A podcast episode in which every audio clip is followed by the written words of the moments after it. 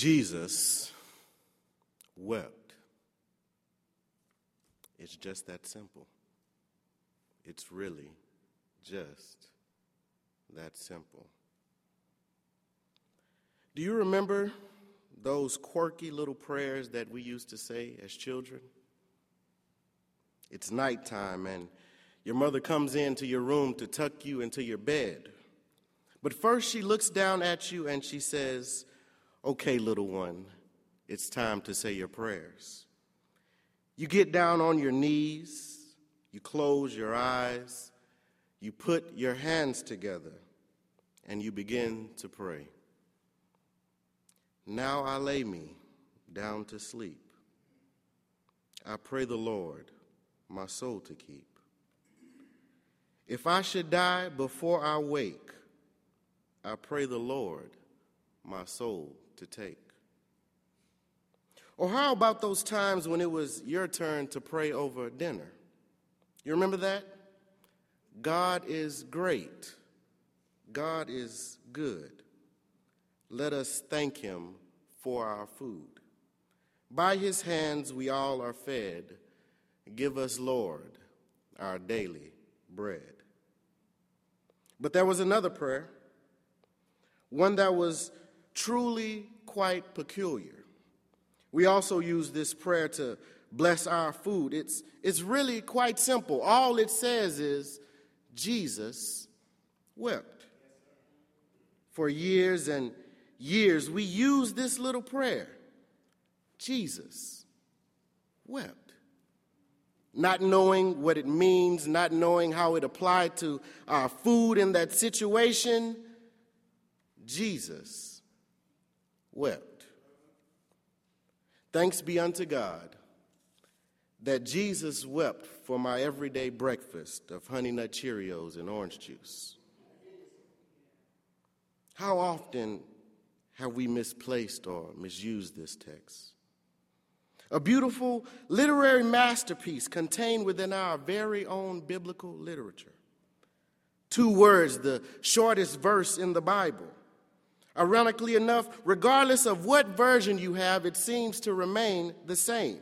Whether it's the NIV, the KJV, the ESV, the NRSV, it doesn't matter.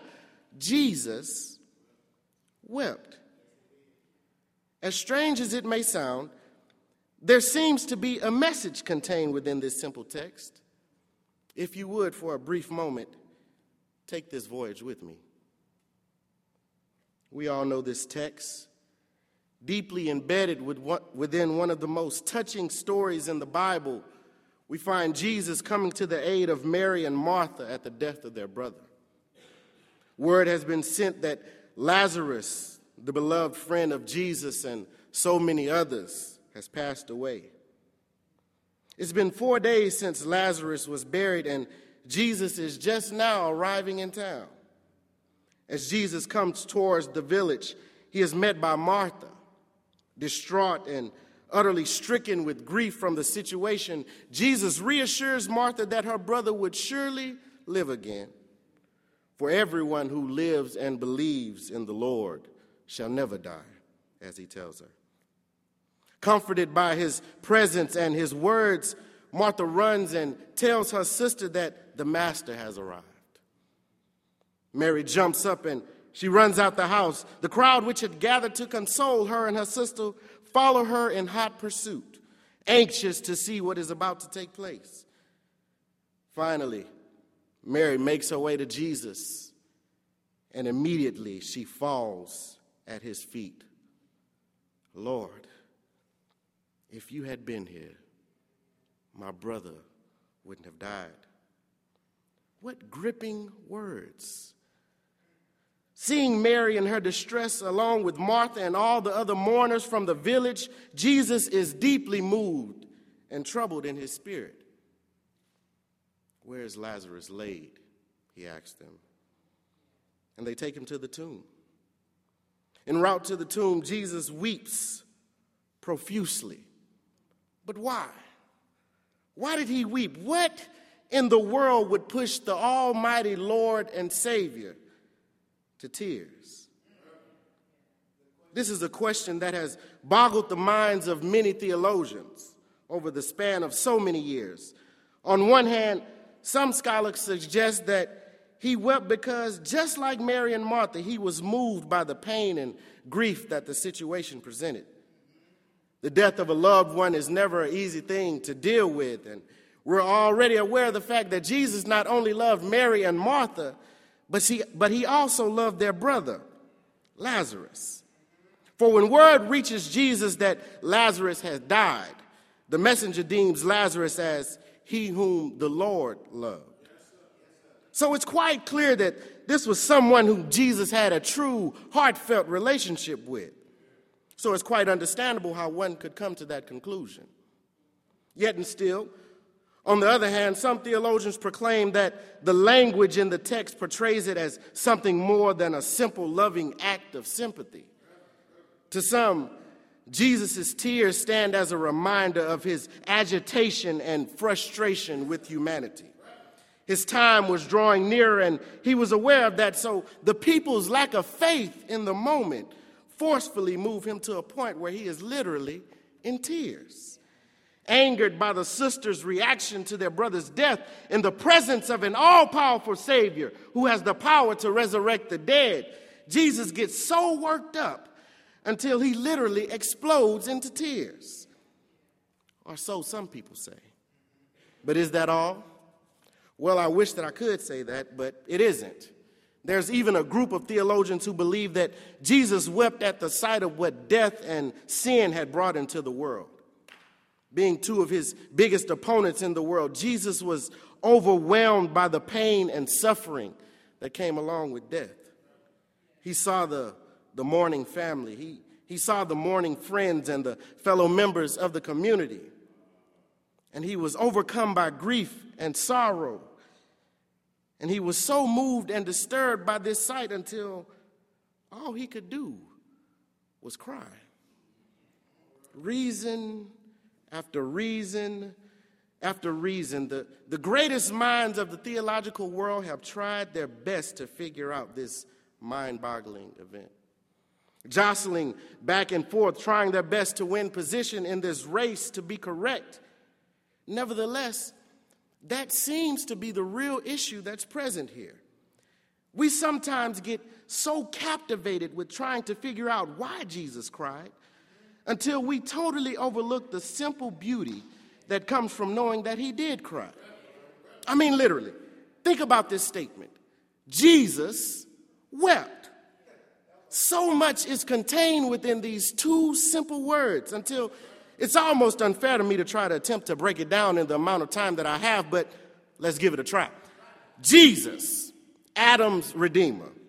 Jesus, Abel's Vindicator. Jesus, Noah's Ark. Wait, wait, hold on one second. Wrong, wrong place for that. Let's, let's try this again. Jesus, God with flesh on his face. Jesus, the, the omnipresent repositioned into a temporal body. Jesus, the, the omniscient, all knowing, withheld within a human mind. Jesus, the omnipotent, all powerful, sustained in muscles, tendons, and bones. Jesus, the Word which has become flesh. Jesus wept.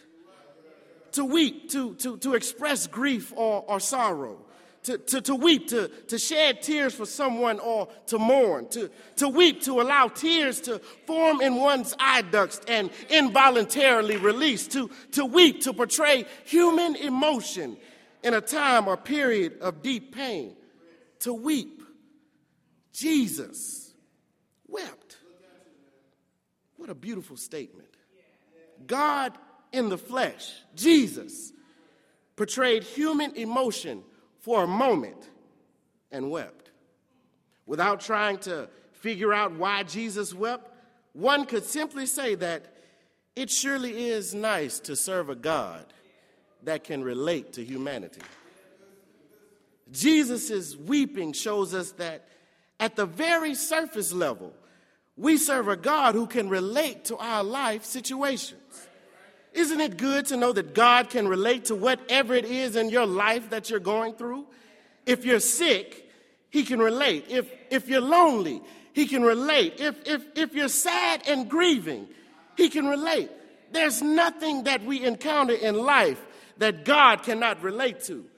That's the beauty contained within this simple message that our God can relate to all humanity. A high and mighty and holy and righteous God can relate to an evil and twisted and confused and sinful world. God stepped down from heaven, wrapped himself in human flesh, and set out to live a human life. And he did all that so that he can share with us in our life experiences. But that's not the real beauty of it. The, the beauty is that since he came down to share with us, now, because of his life, death, and resurrection, we can share with him. I'm so glad that God stepped down from heaven in the form of Jesus to share with us in humanity. And since he died on the cross and rose again for our sins, we too shall share with him in divinity. That's the beauty contained within this text. And it's just that simple. God bless you.